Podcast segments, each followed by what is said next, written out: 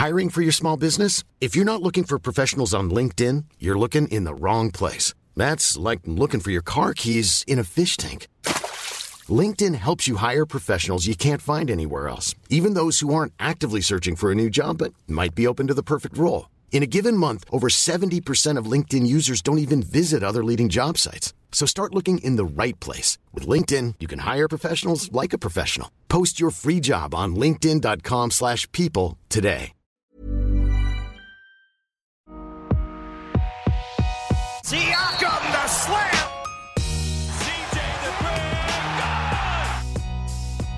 Welcome, everyone, to the first episode of Strictly Hoops with CJ Miles. Thank you all for coming. Thank you all for joining us. We're excited. We've been working on this for a little while, and CJ Miles, CJ Kilometers, as some of you might know him, Raptor fans, it's here, I've man. heard while. Here we are. Yeah, well, probably since the last time I talked to you. How are you, sir? I'm great. Fantastic, man. This is um it's gonna be fun. Like I'm excited to do this. Um it came it came about in a very fun and organic way, which I'm sure we'll talk about, but it's just a, a fantastic thing to be able to talk basketball with a with a fan base that's really knowledgeable and really wants to know. and they love you around here. And the the aspect of how this happened, I think it is unique because I think people are probably looking at this and they're like, "How the hell did this happen? Why did this happen?" So go ahead, tell people how we got here, and I'll fill in any any gaps that might inform people a little bit. It- it's really not even a long story. It's just it's just happened. And it, none of this is really a long story. So Yeah, it's they're the summertime. Uh, they're having the runs in LA. People are talking about um Scottie Barnes' jump shot on Twitter. I happened to be on Twitter this day, scrolling through, just watching, and I was like watching the clips, and then I think there was a video of maybe a workout um out there too, and Posted they're talking about it, posted by me. Yeah, talk- talking about the release. Yes, let's not forget that. Talking about the release and things like that. And I'm just not even paying, I'm just looking at the tweet, not even knowing what's going on. I was like, yeah, it looks good. Like his release looks smoother. I think that's I don't remember all I said, but it was something along those lines. And then um people start responding to it. I go away, come back, see people responding to it, this, that, and the third. And then next thing you know, me and you are in the text on the phone, um, talking about just doing an episode or an interview about basketball in general, some shooting Yeah. stuff, some whatever, whatever.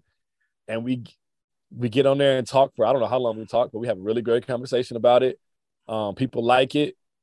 Um, we continue to keep our conversation going just because it's good conversation, yeah, and now we're here. So yeah. that's the best I can put it. I posted the clip of Scottie shooting because I mean it's summertime, it was a Friday, I think, and I'm just like, all right, let's post this, and people might find interesting, and so I'll just go on my merry weekend way. But then I checked back in later on. This is even before you had weighed in on. it. I'm just like, oh geez. Obviously, I mean, I should have realized people would be very curious about developments in his jump shot. And then you reached out, and I was like, man, summertime, kind of light on content right now. Why not? I'll take a shot. I take many shots. I only reveal the ones that actually work. Um, but I take many shots trying to talk to former players and so forth. And I tried. I shot my shot with you. And then, yeah, we had a great conversation. And then later on this summer, I was just thinking about our Raptors content. And I'm like, yeah, I mean, this something to spice it up a little bit. A little spicy pea. We need a little bit more just to give it some more caliente. Yeah, exactly. To give uh, people uh, more reason to like get excited about what we're doing day by day. And we got other reasons, but just something else. And uh, I shot my shot with you. What do you think? Are you still playing basketball? What's going on with you? What do you want to? Are you interested in doing some like video podcasting about the Raptors? And you said yes. And here we are. step by yeah, step, yeah, step by step. yeah. That was that was it. Yeah, it was Yeah. it was real easy. And that was the other thing for me too. Like it, it it felt right. Like it felt organic. It felt easy. We had a good rapport, even in a short time. Um, and it just, you know, let's let's do it.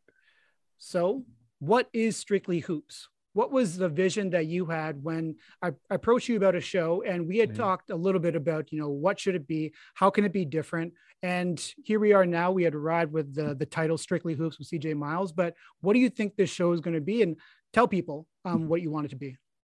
Um, what it's gonna be, um, I mean, that's pretty much, you know, that's a hard thing to say. What I would like it to be, um, is just one of the things we kept bringing up was like a safe space.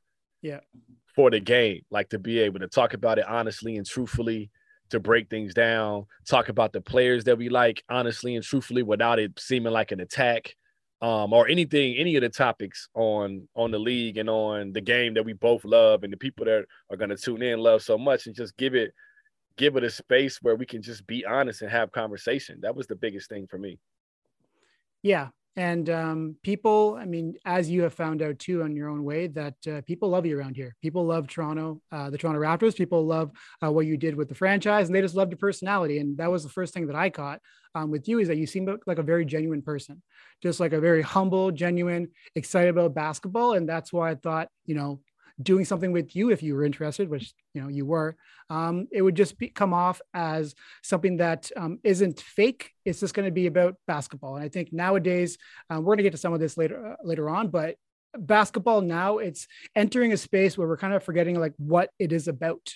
You know, the fans, the players, the skill, the talent, the game itself. And we want to return it back to that. And we're going to work in Raptor stuff. We're going to get CJ's thoughts on just like trending NBA news from a player's perspective, because things happen in the NBA.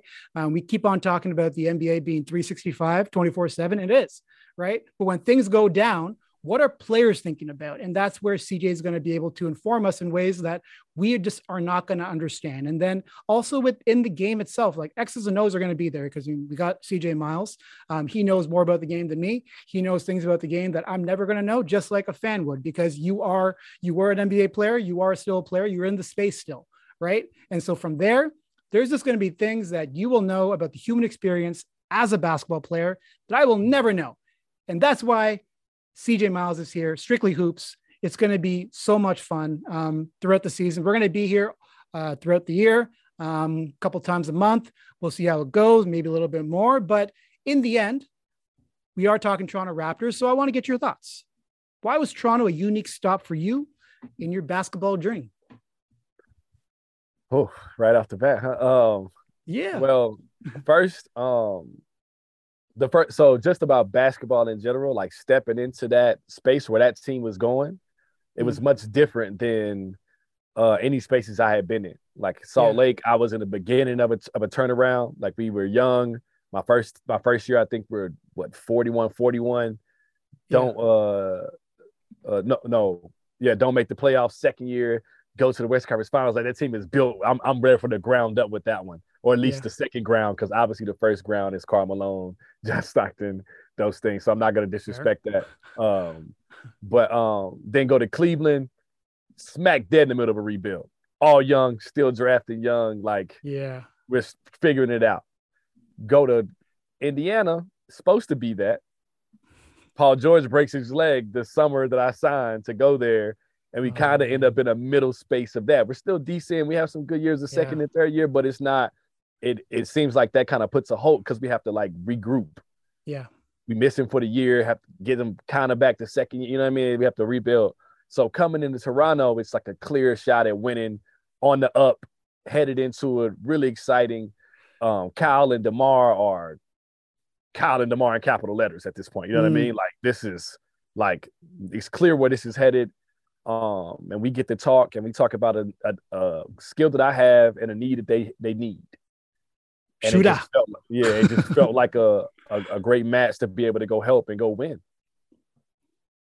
And when you think about the city itself, the time that you had, uh, your family, what was the family takeaway from the time in Toronto? So that's why I said basketball first. In terms of like life in general, like Toronto will always have this. It's hard to even argue. It might be the yeah. most one of the most special places in my heart for the to the day I'm gone because my whole life changed there. Um, not only did we got to get to mix that good side of basketball, but like I had my first child there. As everybody knows, she's more famous than I am. People ask about her, they don't ask about me and my wife. They ask about them too before they ask about me. But that also puts a you know a stake in the ground. Like she's from there, and I'm gonna she's make Canadian. sure she, she's Canadian. Gonna make yeah. sure she knows that, make sure she understands yeah. that, and make sure she gets to go back and forth to see that. Like that's so we're always gonna be apart. Like that's the thing. Like um, and it's just a special, special time. And they treated me so well. The city, the organization, and the way they grasped at something like that, like the birth of a child. Yeah. Like the way they came around that and it became this thing, like shows the type of values they have also as the people they are. can't remember what in- interaction it was, but we were talking a couple of times, and you had mentioned at some point that when you post something on social about the Raptors, things go off in a different way. Not that you're trying to get clicks or follows and stuff like that, but you just happen to notice that if anything Raptors goes down on your timeline, you're just like, wow, a lot of people interacted with this. No, it's Weird. it's different. I told you it's it's a Yeah. different thing. Um, because I don't like until recently because I've been playing around on Twitter and I've been I live tweeted the game yesterday a little bit, things like that. But I did I don't tweet a lot. Like I'm off and on it there. But Sure. anytime like prime example, we're here because I randomly tweeted one one tweet one day and Yeah. it turned into this whole thing. Like those people are so supportive of their guys and love basketball so much. Like it circles fast. And then next thing you know, this tweet screenshot it and put on Instagram, and I get tagged on Instagram the same day for it. And it's love. Like, and I appreciate it so much. Um, it's just fun, you know. you still got CJ's PJs? Are they nearby? I do have I don't have them nearby. I do have a couple pair Mm, uh, still to this day. I wish I had Yeah. more. So funny. I so I traded my truck in the other day. I had to clean it out. I found a script from the commercials oh, in my Oh, truck, damn. and that was Yeah. pretty cool. That was pretty cool. we were uh, in preparation for you know this happening and uh, some of the graphics and, and stuff. Um, we were looking around for photos of you um, with the Raptors, and we found this one that I thought you might like. I have that picture. That's a funny picture. Yes, I have that picture on my phone too. I, I like that picture too. I had never seen it. My my coworker Kieran, he's like, "Do you think he'll like it if uh, this is in the intro?" And I'm like, "Oh, jeez, look at that. It's a great, it's a great shot though. At the same time, like Yeah, even though, yeah. but it's just a great shot. Yeah, It's like there's a pumpkin." one on of the, one of my few dunks actually. I had dunked the ball. It was in Portland. I remember. Yeah. You had a couple of uh, crams actually on people. I remember you had one on Patrick Patterson, right? When he was with OKC. That was huge, actually. That was like So uh, the dunk on a man. yeah, so there's so two- things in that game. Russell Westbrook looks at me after it happens. It was like, what was that? Like, like he says this to me in the game. Like, you can still do that or whatever he says to me. And then Yeah. even funnier story, I get the training camp in for the Raptors. I dunk in one of like the drills, and Kyle Lowry is like, "You can dunk," and I was like, "Look," and I told him, I said, "By the time we reach December, January, halfway through the season, I'm gonna Yeah. have more dunks than you realize." And he was like, "Yeah, right." And every time, then after that, it became a thing. And then slowly, as the season gets going, Yeah. things start changing. The way people play you changes. They start running you off the line even more. And I'm like, I'm gonna go dunk the ball. Like it's gonna happen. And it and and then the I just happened to be my birthday when I when the Ruben Patterson thing happened. Not Ruben Oh, Patterson, really? sorry, Patrick Patterson. Yeah, that was Yeah, on my yeah. birthday. That was on my birthday. No kidding. So maybe that's Oh. why that happened. You should have countered a Kyle. I'm like, well, when was the last time you dunked? Can you dunk? To I'm who? joking. To Kyle? Yeah. to yeah, Kyle, when he said sure. that. Yeah. Well, you- he had I, do- one- I mess with him all the time. Yeah. You and him are boys too. And there will be Raptors, Raptor players on this um, from, you know, past, present, and so forth. Um, I think a lot of people are curious if there's going to be, you know, interviews on this with guests and so forth. And in the words of Pascal Siakam, yes, sir, there will be. It will That will not be just be me. Yes, Yeah. it will not just be me talking the whole time. On the current team right now, who are the players that you're closest with? I think people will probably have an idea, but yeah. I mean, um, I st- me and Freddie talk religiously, like, Yeah. and, and and this is not to say we sit down and like have a powwow on Facetime every time, but we stay in contact, and then we get together at some point once or twice throughout the year. Like last year, we went on vacation together. The girls get together, the kids play together. Um, we we make sure we just we just that's my brother. Like we Yeah. We, we operate like that. OG, I'm still in contact with him. OG's a little different on the scale of when and how far it goes. But like last night, we talked for 30, 40 minutes after the game. And then we might not talk for three, four weeks. It is what it is. Like, but Yeah. that's just, but we're still close. Um, me and Pascal don't don't communicate a lot when we see each other. It's love. Like we have a bond, we have a connection that's forever type thing. But we never talked on it was never that type of relationship with me and him. We Yeah. we just were good with each other in the gym and in the same space. We were, we were great and we we acknowledge that. Um and Thaddeus Young actually. Um, so we Yeah. worked out together in Dallas. Um, and we're around the same age. So we've been around each other the last couple of summers because he lives up here in Texas in this in the um summertime. So me and him are pretty cool. Um I know that one probably people probably didn't see that one actually. I actually Uh, didn't know that. So there you Yeah, go. yeah. um, and we played together in Indiana. You did. Yes. Yeah, we had yes, a year together in, with the Pacers, so that's where it starts, obviously. Yeah. Um, I think that's yeah. And then me and Earl Watson played together. Okay. And uh, I know he's not a player, but that's just the thing with that. Me and Earl played together in Utah, and that's like he was Yeah. one of the greatest people I ever played with. I loved playing with Earl. He was so good for me, like just mentally and how I approached the game, and just he was he was he did a lot for me in a short Yeah. period of time. The amount of players on the Raptors that have mentioned him specifically and how he's helped them uh, develop in different ways, you know, off the court, on the court. Um, You can tell that he's had a, a great influence on the players. Yeah, he's gonna be he's gonna be great for a long time coaching. Beautiful. All right. So that's the intro, people. Um, in the future, you know, that'll probably be shorter or just, you know, Yeah. hey, how you doing, CJ? Another one. But we will always start with the segment trade thoughts. Trade thoughts on the Toronto Raptors. And uh, I mean, we're talking today. It's in between the games of against the 76ers. Yesterday, the Raptors won in convincing fashion. Um, and we're not going to get too ahead of ourselves because they play tomorrow. And I think this episode will go up before that. And things could change very quickly, right? That's the NBA. That's how it goes. But I wanted to ask you, as a player, is do you got a little bit more juice against a team when you play a team that had eliminated you the year before? Do you got a little bit more giddy up when you played them the first time? Uh, um, yeah. Um, so I think it's not it's not like to the point of bloodshed, but it's like Yeah. that's we it's being acknowledged. You know what I mean? Uh-huh. Yeah. So we're gonna step out there and it's gonna come up. It's not like the only re- it's not the only reason we going we're not extra because it's that, but it's it's definitely part of just the pre- preparation. Somebody's bringing it up, and we're gonna make sure that we go out there and let them know that hey, we remember. But at the same time, you don't want to throw them everything because we not even ten games into the season, or if we are, we're barely ten games into the season. You know, It's true. um, yeah. So it's that type of thing, but it's definitely acknowledged. when we were talking about what we should, you know, discuss off of that game, and I had mentioned to you, like, I wonder what the Raptors are going to do defensively. And he's like, yeah, and you were like, yeah. I mean, we could look at it, but if I know Nicky Nurse, Shit, he's not going to show much. He's not going to Yeah. show too much. Yeah, just because he's a he's a mastermind, he's plotting. He's already ten steps ahead of all of us. Like he's already he already knows the score of the first round playoff game. um, so, but he's definitely gonna gonna tinker. Like that's what he does really well. I think he's he does he experiments a lot. He especially when he know he has time to early in the year. Different times, different things. Somebody, somebody goes down, unfortunately. So, like, oh, let's see something we might not have seen with Pascal playing 39 minutes a night. Like, let's see if we can find something to, Sure. to be prepared for this next time. And he's great with that. Um, and there wasn't there wasn't a lot. I was surprised that Philly played zone though. I was surprised at that.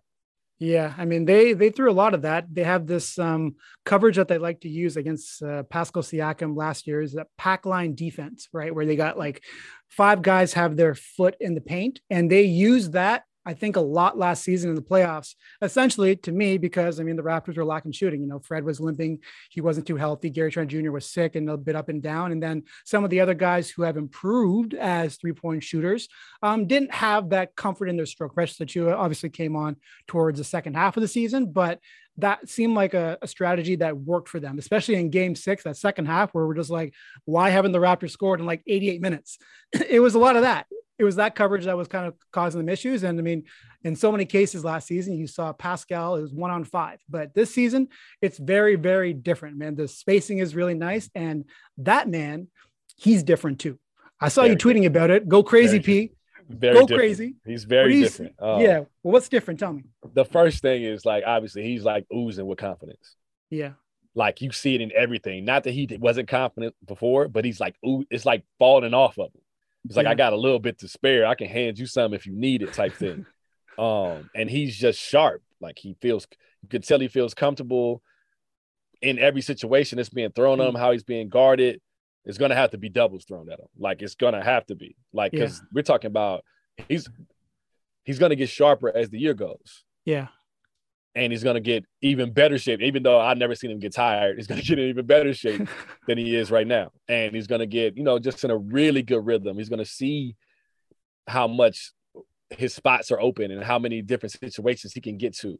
They're gonna Yeah. have to come get him because right now, the jump shot is the biggest thing. Like you said, Yeah. they put five people in the paint. So him being able to make those pull-ups and the things we're talking about, him barking at PJ Tucker the first uh, few possessions of it, like that's he didn't That's stop. spicy. He didn't That's stop. Yeah. Yeah, he was doing it nonstop. And then even when I thought he was done, there was a, a possession where he he bumped PJ Tucker uh, under the rim on like a little like a line drive towards the bucket, Uh-huh. and he still gave Uh-huh. him like a get off me, Uh-huh. get off me. Uh-huh. Like he's still doing. Uh-huh. it. He's not stopping. I showed that play to my did. wife. Oh, you did?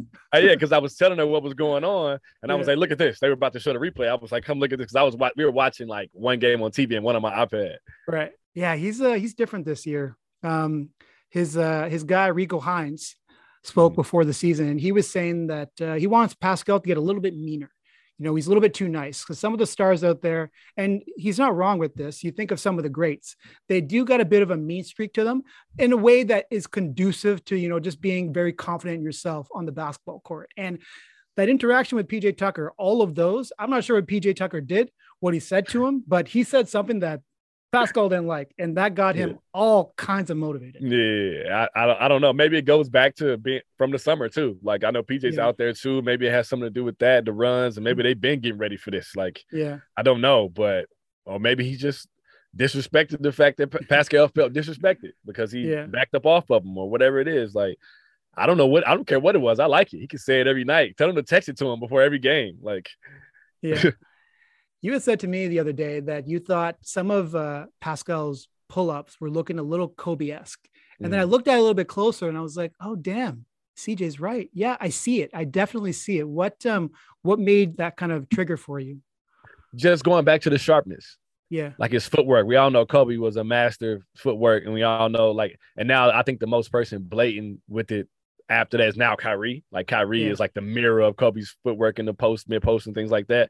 So it's it's easy to identify because it's so sharp. Like it's so the counters are ready, the counters are effortless. It doesn't take a lot of work, like the one we talked about, the the step through to the pump fake to the spin back. Like that was at one time only Kobe was doing that in the league. Like nobody was Yeah. even close to being to doing that. He did it all the time. Mm. And you see just guys implementing that in that mid post because we got so far away from the mid range. So like now you have Demar, Pascal, Kyrie. Um, those are the top of my off the top of my head. Those three Yeah. guys are like KD, really, really. KD, yeah, KD, KD's Devin really Booker. KD's Deal. cheating a little bit because he's seven foot, but like yeah, Okay, fair enough, fair enough. Yeah. but but no, still the same. Like those Yeah, are just yeah. guys off the top of my head that you know it has to be sharp for it to work. And Pascal's got size in that now. Um, the release is higher in those shots. This is so the gather. more arc you on were the ball. saying. Yeah, The gather, right? the That's gather, very the- Kobe-esque. yeah, putting people on their heels. Hmm. Kind of like hesitating and, and different timing of the pickup to shoot the ball, like hanging in the middle of it, picking it up early, later. Um, those type of things are things you only get from going through the fire the last year and a half, two years. Yeah. Like, how can I find more ways? What can make me more creative? So. Right. who was the guy that was really creative at doing this? Oh, Kobe got his shot off every time. Let me go Yeah, check that out. You know what I mean? Yeah. Every time. Every time. every time. Didn't see him get blocked very often. Yeah. Rest in peace. Yeah. He gave a lot to the game. Um, Man. something else that comes to mind with him, Pascal, is uh, he looks quicker. And I don't know if that's actually fitness, but I wonder if it's actually he's faster with the ball in his hands. You know, because some guys, obviously, like if you're sprinting down the court, you're not going to be as fast with the ball. That's just how most players are. AI would be an exception because it didn't matter with the ball, without the ball, he was as fast. But now, maybe maybe you uh, disagree. I want you to, you know, weigh in on it. But he seems like more confident with his with his handle, and so that in that degree, he's able to get downhill faster than he was before. You know what I mean? So it's definitely the biggest thing is we talk about when we work on ball handling, smooth is fast. So it comes from him just sharpening the skill, like we're talking about. It's just smoother. So it's taking it's it's more efficient. That's what it is. The movement's more efficient, the setup's more efficient. I don't have to like there's a dribble gone. I don't need a third dribble to get into my move because now my feet and my hands are so good. It takes me one dribble to get to this space to be able to change directions. Before I might have had to dribble twice before I could go between the legs to go downhill. Like now, Mm, I've just learned how to take out less to be more efficient. And that's what one of the things we teach. Like when I when we one of the people that are really good at it, one of my friends that teaches Tyler Relph in Dallas. Like, and there's a lot of guys implementing this type of stuff in their drills. Yeah. It's just being smooth. You don't have to boom, boom, boom, boom, boom, boom, boom, boom. It's just being smooth and ready to to capitalize. yeah. I think a lot of people with Pascal as well, they talk about, you know, superstar. The Raptors won a championship. They had Kawhi Leonard. And you go down the history books, right? Most teams have a guy. And that is a person that they go to in late shot clock situations. That's the person that gets the ball with 20 seconds left, all that kind of stuff. Um, do you need a superstar to win a championship? Because I think, I mean, when Pascal said he wanted to be top five, he thinks he can be, people were just like, whoa, what? What do you mean? You think you're that guy? And that means that I mean he thinks of himself as that guy, or that's where he could get to at some point. But in the end, I mean, with the Raptors and what they're building, I don't know. I mean, do they need a superstar necessarily? Do they need him to be like that kind of a guy? Or can they get away with just being a team such as the 2004 Pistons? a team that uh, just overwhelmed you with size, like from forward down. Their defense was the thing that was their calling card. And then they got the contributions they needed at the right times. Oh, I, I think for, so to speak on first, like Pascal being top five and people yeah. saying, do you think you could be that guy? The biggest thing, the only reason we that's even brought up with him is because most guys are crowned when they come in the league. They're going to be a guy. Mm. Like Pascal was basically the opposite. He's going to be a piece. We're going to develop him. He's going to help us. He's going to be a, you know, he's going to be a, like nobody saw except the people that were in the gym what he could turn into. We knew it right away. We when I got there, we were like, he could be anything. He was that athletic, that willing, that he was that moldable. It was yeah. just about the, the the time and experience and and and letting them get there and if he wanted it, if he wanted to be, which is why he will be top five because I've seen the evidence of him wanting to be what he is right now, and he's there. So I believe him. Like that's just me. Obviously, I'm, I'm biased a little bit, but I'm, I believe him. and then as far as like the team, I don't think so. With like when you look at this team, I think they're we we talked about this once before. Just being that guy in that in in the certain moments. So like last night, that game, Philly tries to make it a slugfest. There's a yeah. couple times they get 15, 16 and turns to nine and all these things. And then Freddie's like, hold on, makes two threes, orchestrates a couple plays. Even the last play that causes the timeout that Scottie Barnes gets the dunk on the baseline from Pascal. Yeah. Freddie orchestrates that whole play if you go watch yeah. it. Scottie's trying to run up. He's like, no, go stand right there. I got it. Goes to the elbow, waits for the clock to go down a little bit, runs up and sets the screen for Pascal. Pascal gets a straight line because they don't want to switch because they don't want the point guard. Mm-hmm. And he gets to the front of the rim, and now it's just him and Scottie Barnes, his man. And it's an easy dump off. Yeah. And that's strictly because Fred just slowed everybody down, was like, look, I got it. This is what we're doing.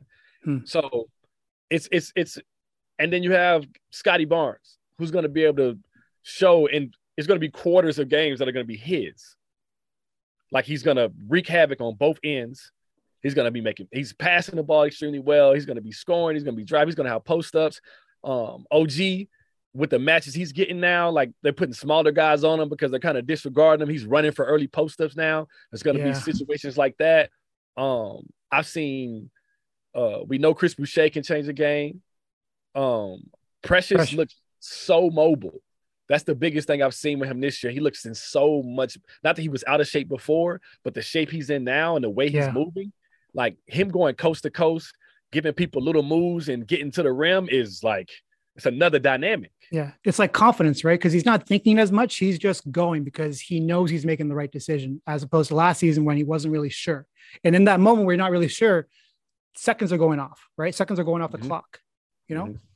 And the holes close quick at this level. Everybody's supreme athletes. Like even the guys that we're dubbing not athletic is just because the other guys are like the most supreme athletes of all the time. You know what I mean? Like, so yeah. like we got to think about how fast gaps close and how fast reads have to be. Yeah. And which is why you get a lot of young players that are playing too fast because they they realize that and they've never seen it and they're just they're just like shaking. sure.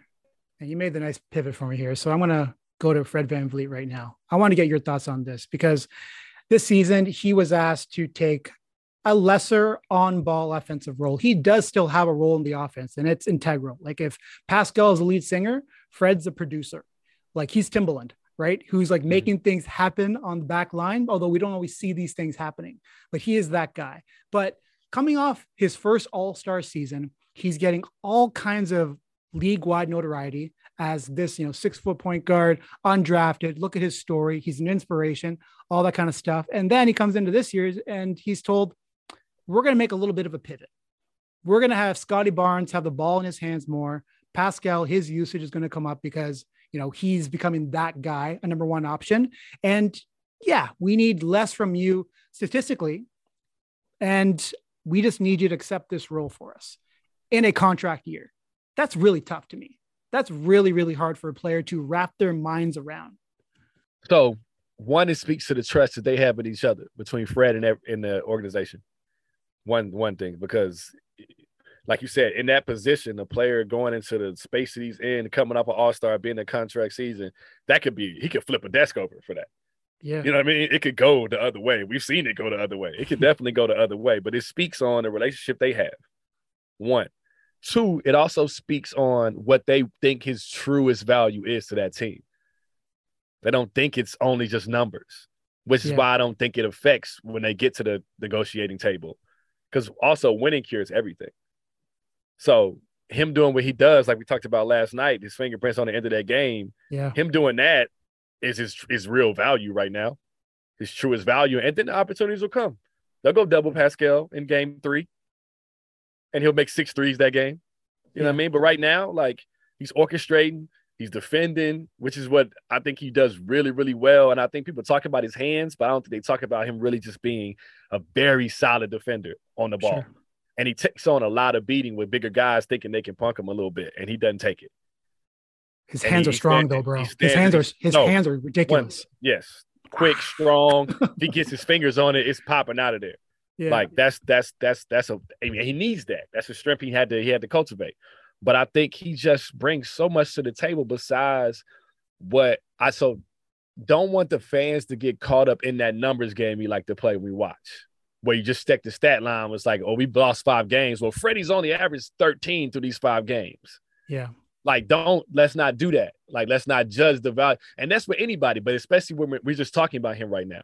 So mm-hmm. let's not do that and try to say that's the value. Like, because if we like to do that, we like to watch games, and if we don't catch them, see, you got to throw all these things together to say why things are happening. Well, he's only averaged this, and he missed three threes in a row that game. Like those plays are yeah. not the grand scheme of things.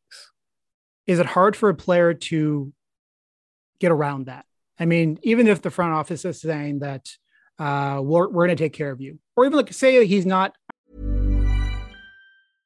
Hiring for your small business? If you're not looking for professionals on LinkedIn, you're looking in the wrong place. That's like looking for your car keys in a fish tank.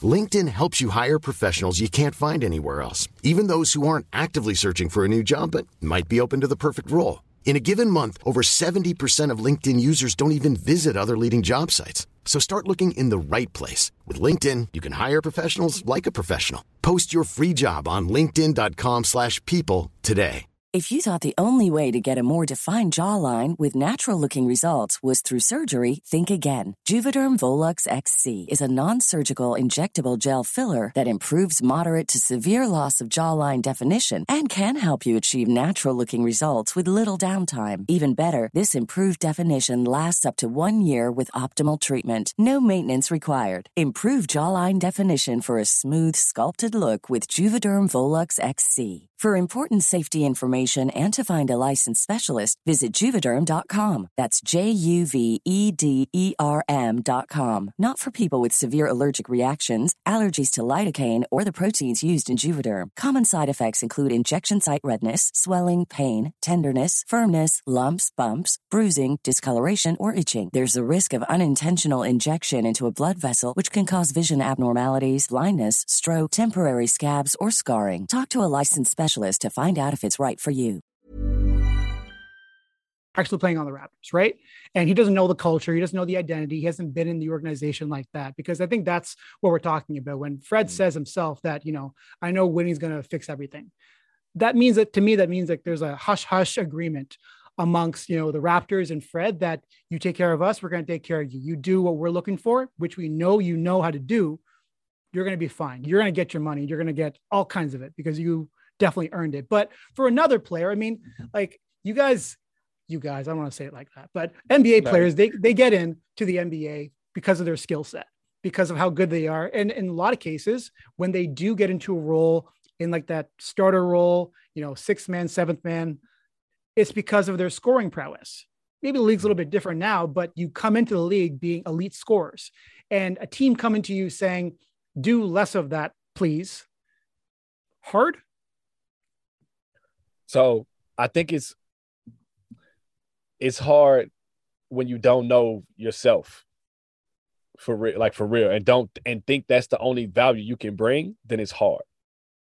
Like if you know what I mean, like if you don't have a real grasp on yourself as a player, and and can't figure out and can't see the whole team, like the whole picture, which means you probably don't see yourself either if you can't see where you fit in the whole team. So that's when that becomes hard because then it just becomes strictly about me. And don't get me wrong, this is a job. I understand it. And it you you produce, you make money, especially in that six man type role. That's very hard to be in if somebody comes to you to do that. Like if you haven't played a bunch of years or haven't haven't gained a reputation. Um, so it's a tough space, like especially on the younger side of things. Like Fred has also been to the mountaintop, also knows what it takes to get there, also knows the things that can, like, you know what I mean? So it's a different mindset he has. But like that younger guy that's trying to figure it out, that's a tough space to be in because it's gonna bleed over into your approach to the game. Yeah. Like you know, it might make you less aggressive, and then you're not even capitalizing on what you should capitalize on. Um, or it might make you bitter and you try to overcapitalize. Mm-hmm. you know what I mean? Like to prove your to prove that they shouldn't have did it to you. Um, and it's a it's a tricky space to be in to figure out yourself and team in such a production dominated sport for your living. Yeah, he does it though. Um, yeah. again, like the the the rapport that he has with Masai, Bobby, the Raptors organization is the prevailing aspect of this. That's why Fred believes that things are going to be just fine. He's going to get his contract and it's going to be hefty and he deserves every single dollar. Um, the ways he impacts the game, it's no different than Kyle Lowry, right? And when Raptor fans on Twitter are saying, you guys don't know how valuable he is when he has a stat line of like nine, four, and seven, right? Anybody he's like a plus 11 or plus 20, right? it's just it's not something that everyone can wrap their heads around because that's not what we're being tra- what we're being trained to view as mm-hmm. basketball fans. Numbers are what matter. But uh, Fred, I mean, kudos to him, man. He sees the, the potential of Scottie Barnes. We'll talk about Scottie Barnes on many occasions uh, throughout the season, not as much today, but a credit to him for accepting this role and being the do it all man. Like I said, he's a producer. Pascal, lead singer, he's a producer, and that is not a slight. That means that he is that um, irreplaceable. You can find lead singers in the NBA in some ways. I'm not saying Pascal's mm-hmm. replaceable. I'm not saying that, but yeah, I understand. Lead, yeah, lead singers are kind of easier to find than like that producer, that guy. Or you uh, you can definitely you can find guys with the ego of yeah the lead singer.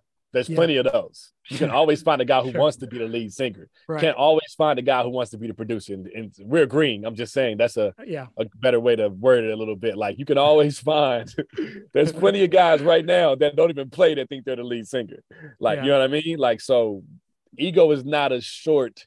Yeah, it's not on a short list in that in the association. Hmm. I want to talk a little OG Anunoby. Um, I, I mentioned him because I think some fans are they're like, huh, you know, is he more than a three and D guy? Can he be that that dude? And we've seen some some instances this season where hasn't gone necessarily as well. Don't get me wrong, when it comes to 3 and D, right? And that is a valuable skill set in the NBA. He is one of the best. I mean, catch and shoot 44%, uh, 40% three-point shooter. Um, the peel switching style the Raptors play, uh, catching rotations, blocking shots, hustling, just working and being versatile defensively. He's like the creme de la creme. Okay but I'm sure for himself too, he wants to, you know, be more than a three and D guy. He should want that for himself. And there's been some moments this season where, you know, he's getting the ball poked out of his hands. He's uh, approaching those gaps that you mentioned, like Precious Achiuwa, and they're closing up really quickly. And then it's a turnover. But then, you know, yesterday in that 76ers game, there was a possession that he had, third quarter, five minutes left. He comes off a Scottie Barnes screen mm-hmm. and he curls. Joel Embiid's right there. He's patient, patient, dives towards the basket, hits a little floater. Mm-hmm. That's the progression that we're talking about. And so it's their form. It's going to take time, but I think some fans are sometimes, you know, a little bit uh, impatient. yeah. So he, he everybody wants to continue to grow.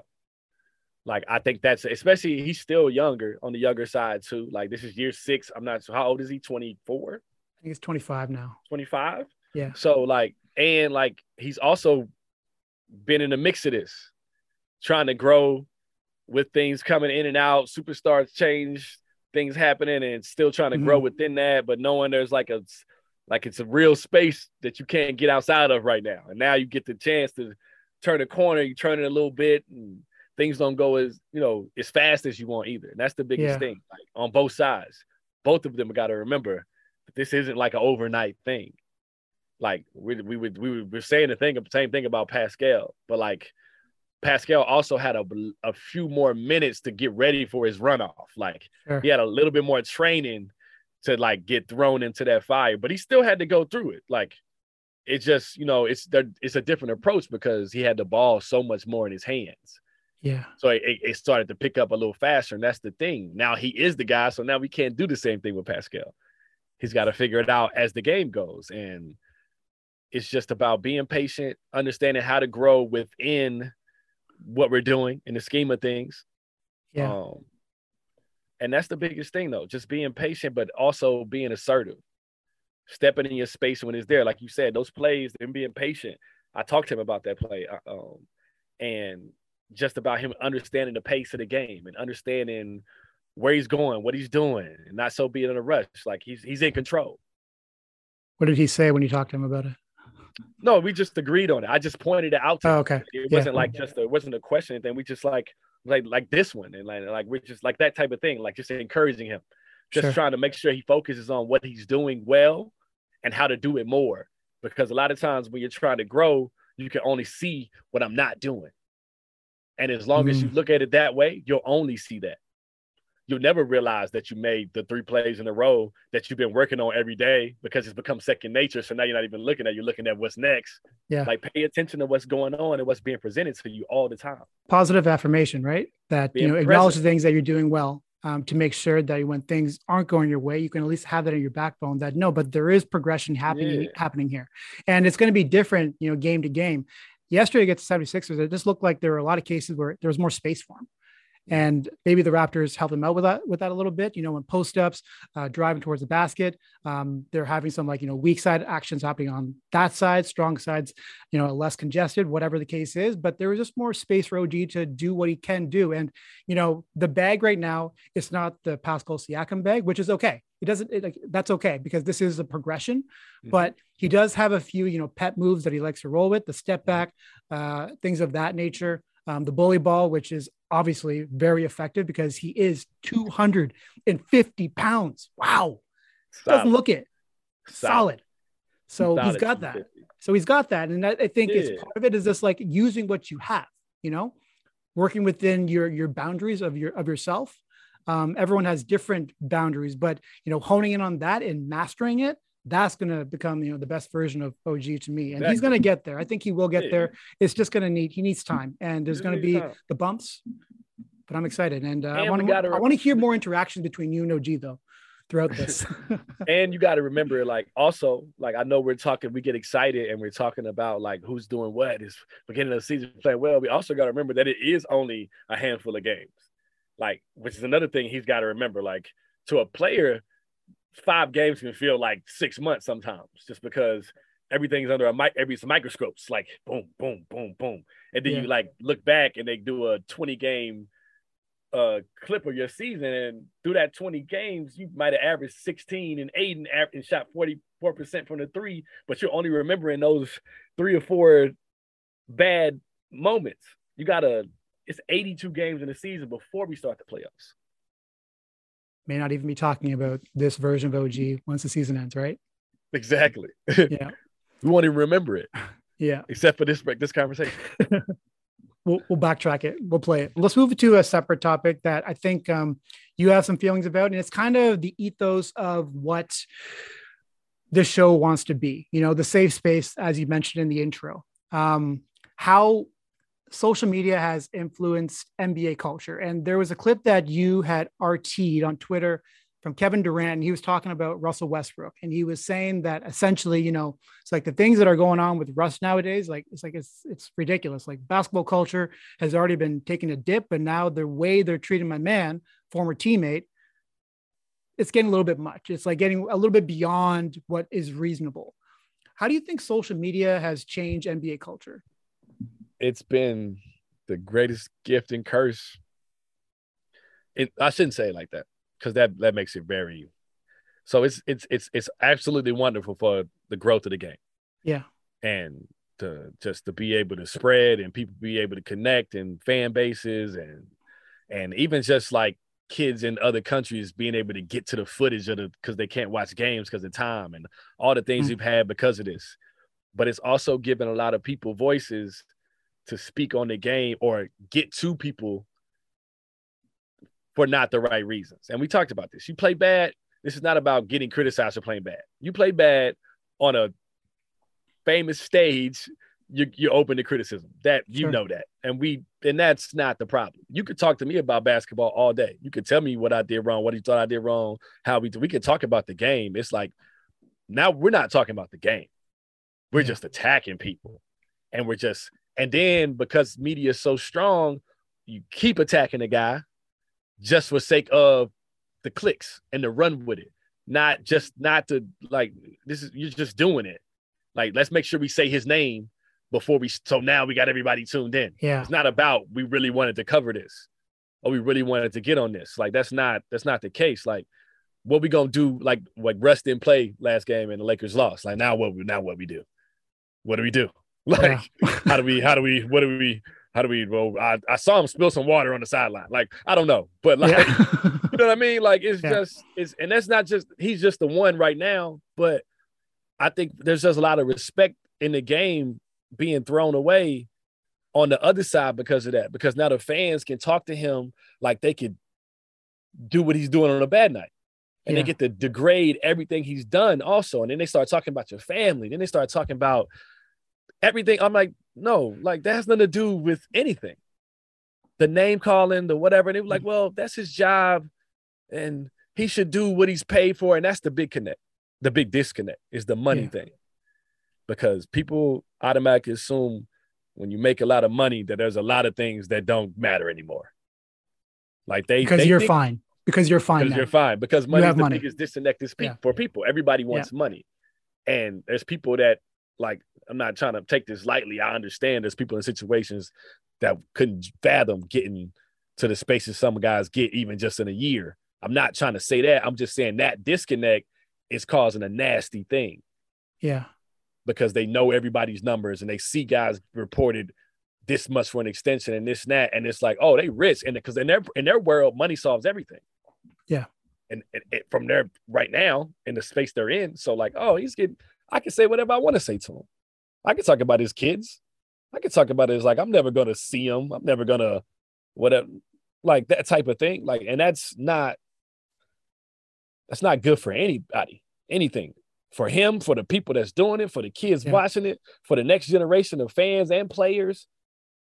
Um, that's that's a rough space to be in. Like, mm-hmm. let's heckling is one thing.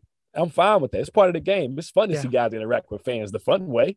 Sure. It's fun because you can't get that in any sport. You can't get that close. You can't be that close to the players during the game, during the action to be even able to do that. And that's part of the draw to our game. Is there a lack of accountability, do you think? I'm not even sure you fix that, but you can't. You um, can't, you, can't you, you can, but it's yeah. kind of it that if anyone can say anything they want on social media, like you can, this has a, as how I interacted with you. I messaged you mm-hmm. and you responded. Players can see anything. You send a message, they can look at a text, a tweet, a DM, whatever, and they can absorb that information and they can take it any way they want to negative, exactly. good, whatever.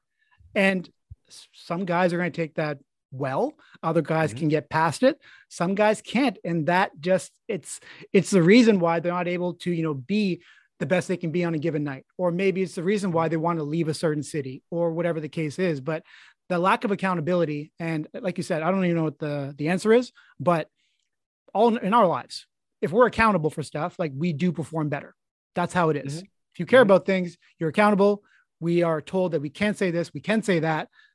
We're going to change how we operate, how we approaching. That's not necessarily there with Yeah. social media. And it, it have to be. And also though, like it also baffles me how you could be, say you're like this, you're supposedly uh, put some air quotations up, the super fan of this team. And you got a guy who three, four years ago we were calling Oscar Robertson of our game. Yeah.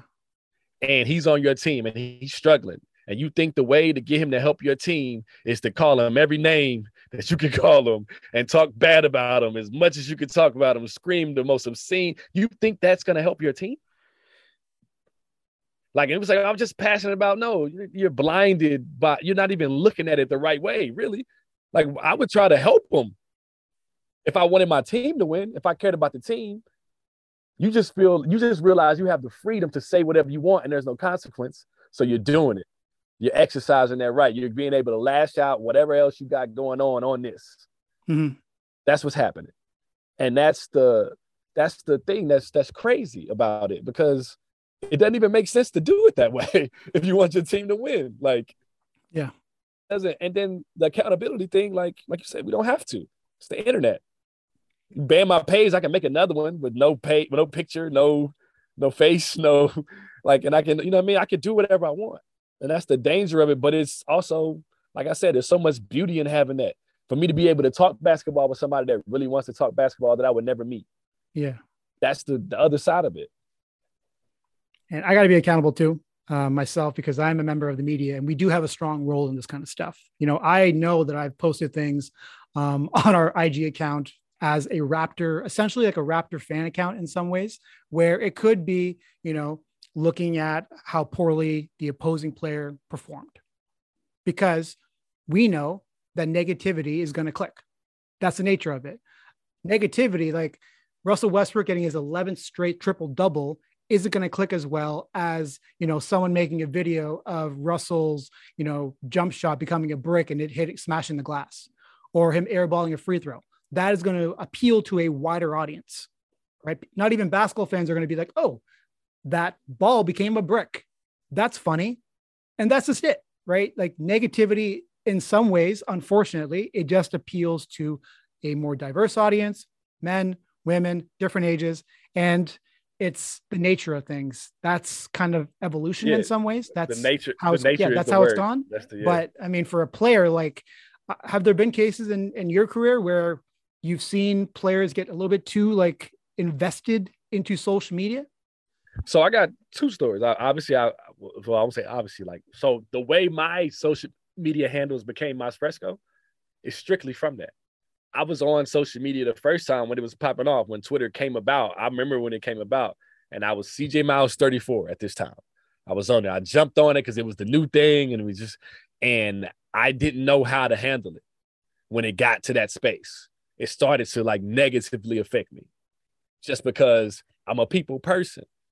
So like I I got on there for the excitement of being able to be a people person. And people took advantage of that because they knew I was there. So they started talking and I started to feel it. You know what I mean? And and and it and and it started to just weigh on me. So like I ended up just getting off of social media completely until I figured out because obviously if that's messed with me, I'm not comfortable enough with myself. So I was like, let me get off of here so I don't even have to hear it so I can figure this out, just play basketball, do all that. And that's how I end up coming back as my fresco because I'm like, if I'm gonna come back, I'm gonna come back with my personality as a person, not just as a basketball page. And you know, I wanted to showcase all of me if I was gonna be there. And that's another story for another time. And then there was a player that I played with um, when I'm first becoming a veteran. They're bashing him. He is is in the height of it. Instagram's firing now. Twitter's firing now. Everything is, and they're killing him. And I remember saying to him, he was younger than me, he's 19 maybe. Get off your phone, man. Not even I wasn't even at the height of what he is, and I just know how it felt. This is why I knew to say this to him, just because I had dealt with it. I'm like, get off your phone, man. Like that's that's another voice you don't need. You already fighting your own voice right now. You don't need millions of other voices telling you what you one you already know, and they're not gonna ever speak from the side of how you can get out of this. They're only gonna speak on you're doing bad because that's what's gonna click on there. And it just became a spiral and it was tough on them like people just came from every direction. They they exhausted every avenue they could to make us say that he wasn't going well. Like you know mm-hmm. what i mm-hmm. mean? Like and it just he it, it, it was hard on him it was a hard hard time. It was hard to be around because you couldn't even do anything for him you couldn't help you couldn't yeah. lift him and also because you guys are also learning about how social media is impacting you right? At the same time as all this is happening because like the evolution of it um, has changed how we all approach you know basketball coverage basketball media. Like you have people who are now just doing basketball social media now and that's where it's at now. Um, and so for all of you, you know, day by day you're learning like wow now people are doing this about players. Now uh, people are doing that about players. Um, now media are getting a little bit more liberal with how they you know approach players and like you know players that they don't think they're ever going to meet in person, right? It's easier. If you're a beat reporter on a team, you know you're going to see that guy probably every day in, day out. But if you're like a reporter for a national brand, you could actually say that I'm never going to see this player in my life. And if I do, he won't recognize me. Maybe he will, yeah. right? If he's that kind of, if that dude has that kind of vendetta, he might. But in most yeah. cases, you know, put your hat down, whatever, hood on. And then, at, and at the same time, they know that guy's not gonna come beat him up. Like he's got yeah. much more to lose than than sure than, than you than he's yeah. got. You know what I mean? Like me me hitting that guy is is what we want. It just feeds into what we're already doing, and that's the yeah. thing. So the one thing I will say, like, I don't think that it's bad. Like you were talking about the clip on the other. I don't think it's bad to point out what actually happened. I think it's just how we dress it, how yeah. we address it. I don't think there's nothing wrong with pointing out a guy's playing well, but like it's like we also should be trying to figure out solutions for it. Like I mm-hmm. speak on both sides, like things that maybe that didn't that weren't a, um there wasn't space for him to be able to do what he usually does. And let's explore that too. Let's not just throw everything at him. Like, and there's nothing wrong with talking because that's how you get the solution. You point out what's wrong. It's just with this route, we don't ever think about the solution part. And I think that part is what's bringing that negative energy from all over. You never hear about the the other side. Yeah and then the people that are talking about it never speak on the other side. So it's just all negative because it's never approached that way. There's nothing wrong with he's he's 0 for 11. There's nothing wrong with us talking about that. Like it's not that. That's what I don't. I don't want people to think like it's. i am being soft on people and because accountability, like we said, he's got to be accountable for what he's doing wrong too. The player, but we got to approach the whole thing to become because and it, at the end of the day, we want the better, the higher most significant all-star superstar version of whatever player in their role and we don't get that by being negative all the time very real conversation right there yeah sorry hey got it yeah, no it's okay no i appreciate it i thought it would no but this is the nature of uh of no, the yeah. of the show right is that your perspective on this is just something that i cannot offer right even as we're talking about this stuff and i'm thinking about memes that i've posted that are actually like, yeah, we were essentially making fun of performance of a player on a different team when they face the Raptors. The Raptors have a great defense. Guy goes, oh, for whatever. We have posted that stuff. But now, you mean talking to you and uh, reflecting more on the state of media, like it just doesn't feel as genuine anymore because it's not even stuff that's not even like my personality that would do stuff like that but it became the personality of you know social media within basketball within sports and that's where it's changed and yeah, it's uh, it's crazy to know that I, just, I know I've made mistakes. But also, there's there's lighthearted ways to poke fun at things too. There are yeah. plays that are bad, but that are funny. We yeah. laugh at plays like that when we watch film. Like a coach will will know a play that was that that's not yeah. in, that's not mm-hmm. gonna be in there because it was so bad. And then we'll, at the end of the film session, the coach will put it in just for us to laugh about it and get over it. So you can address it because you know the guy's probably feeling a certain way and like he and now we can get over it like there's there's there's ways to do that like yeah with so with media too there's ways that it's just that it doesn't always have to be a straight cutthroat attack over and over sure. and over and that's what's happening a lot now because everybody's media now. Mm. so like even a guy with 100 followers says the right wording it gets to everybody. Yeah. And that guy might say the nastiest thing thinking like you said nobody's gonna like my wife ended up on um national television because after Draymond Green had kicked like three people between the legs, we were going to play the Nuggets. I mean, I'm sorry, going to play the Warriors, and she tweeted just jokingly, "I hope Draymond doesn't kick my husband." and they put it, and it ended up on on, on national television. And that's funny. Like it was funny. It was, but it's just the, my point. Like I wouldn't have thought about that if we weren't talking about it. But that Yeah, happened. got to you. Yeah, yeah. Like Let's wrap up the episode with uh, in a lighthearted way because we're in that that Yeah. mode at the moment. Um, I'm, that's why I'm. That's why I'm glad I thought of that. exactly. Uh worst insult you've heard on the court towards you or someone else. This comes to mind because of the Devin Booker Klay Thompson interaction the other day. Fans, if you haven't seen it, um, they were going back and forth. Clay said, "I got four rings. You have four playoff appearances." So that's what got me thinking about it. I mean, it worked. It's not. It doesn't have to be good, but it's just like factual. It's like, well, true, kind of. yeah, yeah, but that also has nothing to do with what's going on in this moment. Like that's the like. Why do we have to jump all the way to that? It's the ultimate trump there. card. You can't say anything back. Yeah, like I guess, Yeah, but yeah. um, I I've been I, I don't I don't have like a a crazy insult. Like I don't think I've heard one that was just like it's all been like trash talk, just like yeah, regular sure, old sure, sure. and words that I don't want to get profane and say in a nothing like that here, but yeah. yeah, but I mean, not the actual words, the wording, like the the thing that's said, not the actual words. You know what I'm saying? Like, Ah. um, but Ah. I don't think it's ever been that. I just remember there was one when I was in Indiana with David West, and I remember the player it was, but I just remember being. I think I was hurt, and I was out of this game, and he's he comes out of the game, and he's screaming every time this guy gets the ball from the bench, like like a madman. Hell no, no, no, no. He's just yeah. I'm like, it goes on for like minutes, right? And I'm like, Yeah, yo, yeah. what's what's what's wrong? He's like, he's trash. I'm like, I'm like, why are you so angry? He was like, he got drafted before me. He owed me money, like, like, because because he's been so much better than him since they got drafted. Like, this is the funniest. I'm like, this is why you're at him like this. There's nothing else Yeah. but that. Like, it's this Yeah. that, and that was like. I almost cried behind the bench from hearing him say that. Like, it was like he's so terrible. He's trash. He uh, like, he owed me some money. He should have never been drafted before me. Like that type of thing. And it was hilarious. That's like my Yeah. favorite one. That's off the top of the head.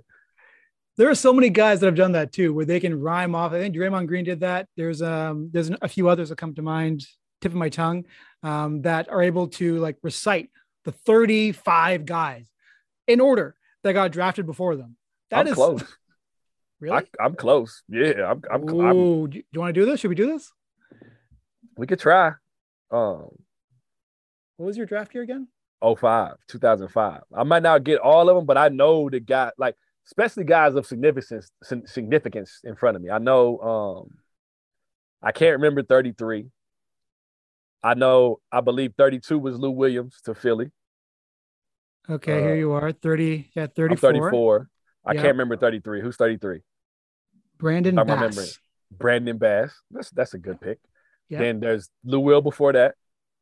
No, it's Daniel he- Ewing. Ewing. Daniel Ewing. So when is Yeah. Lou Will? Lou Will. 31. I know I know he's around that range. I know we're all both around that range. I know Monta Ellis, Monta Ellis is later than us, which is crazy. Lou was 45. 45. I Ellis thought he was, I thought he was was before. uh, Who's before? Ellis was 40. See, look, maybe I'm lying. Maybe I don't know. I just remember those guys. I'm, but those are my guys too, high school guys. Yeah, so that's okay, why I'm thinking of them. But now, I Okay. know, so I think 30 is um. Let's start at the first round. 30 is is New York's pick, right? David Lee. Yes. Um, 28, 29. Mm, I'm, I lied. I can't remember this now. It's because we're on camera. I remember the guys in the draft. I remember like uh Yeah. Julius Hodge, Nate Robinson, um, uh Gerald Green, um, uh Bunny hops. yeah, like I'm all I'm I'm, I'm trying to name Yeah, the yeah. guys so maybe Yeah, I can put them in order. Um, I can't. You I know didn't, the you didn't strike me as the kind of guy that would be able to do this, to be honest. not the not the grudgy type, but I just remember the guys. I have to got the puzzle pieces up there. I just Yeah. can't put it in it's order. okay. It's okay. It's okay. Excuse me. Good story. I love those kind of things. That's a long time ago. Sheesh. Yeah. Yeah. okay, CJ. That's it. That's the episode. man. Strictly Hoops. There you go, people. I hope you all enjoyed that. We will be back. All right. There will be episodes throughout the season. If you have questions for CJ, basketball curiosities, basketball tips, things you're curious about how you could improve your skill set, you're you're looking to improve in some areas, you want to grow your game, you want to evolve. Absolutely. Send it into the hashtag strictly fresco. That's the hashtag we're going to use. Strictly Yeah. fresco. Strictly Hashtag. fresco. I like it. Okay. Send that in. Um, I'll tweet it out before episodes. Maybe CJ will too. But put your questions, comments, things you're, uh, you want to know about, put that under that hashtag. And we will talk to you very soon. Subscribe on the ROE podcast platform. That's Raptors over everything, future episodes, and on our YouTube, Yahoo Sports Canada. Find us. There's all kinds of Raptor stuff on there. You'll find episodes with us, us too, other stuff, Raptor scrums, Raptors media availabilities, interviews with other players, hopefully interviews with players on this show too at some point. For sure. For sure. For sure. Closing thoughts. I'm gonna use my card. I'm gonna use Yeah. my card for sure. You got um, the card. I don't have the card. You got the card. yes, we'll, Uh, need your help. Closing thoughts. I I'm just looking forward to it, man. I'm just looking forward to the journey of it, to the excitement of you know this space. I'm new to it, obviously. Um, but like being able to talk basketball and being able to talk it honestly and and getting to cover guys that I know and love and have been around is always a, is fun. You know what I mean? Um, and just it, I enjoy working with you, man. It's been it's been great. It's only been a couple times now, but we're gonna have Yeah. a good time.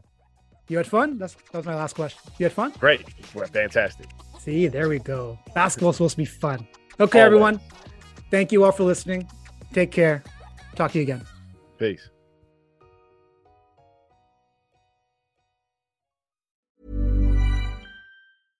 Flexibility is great. That's why there's yoga. Flexibility for your insurance coverage is great too. That's why there's United Healthcare Insurance Plans. Underwritten by Golden Rule Insurance Company, United Healthcare Insurance Plans offer flexible, budget friendly coverage for medical, vision, dental, and more. One of these plans may be right for you if you're, say, between jobs, coming off your parents' plan, turning a side hustle into a full hustle, or even missed open enrollment. Want more flexibility? Find out more about United Healthcare Insurance Plans at uh1.com.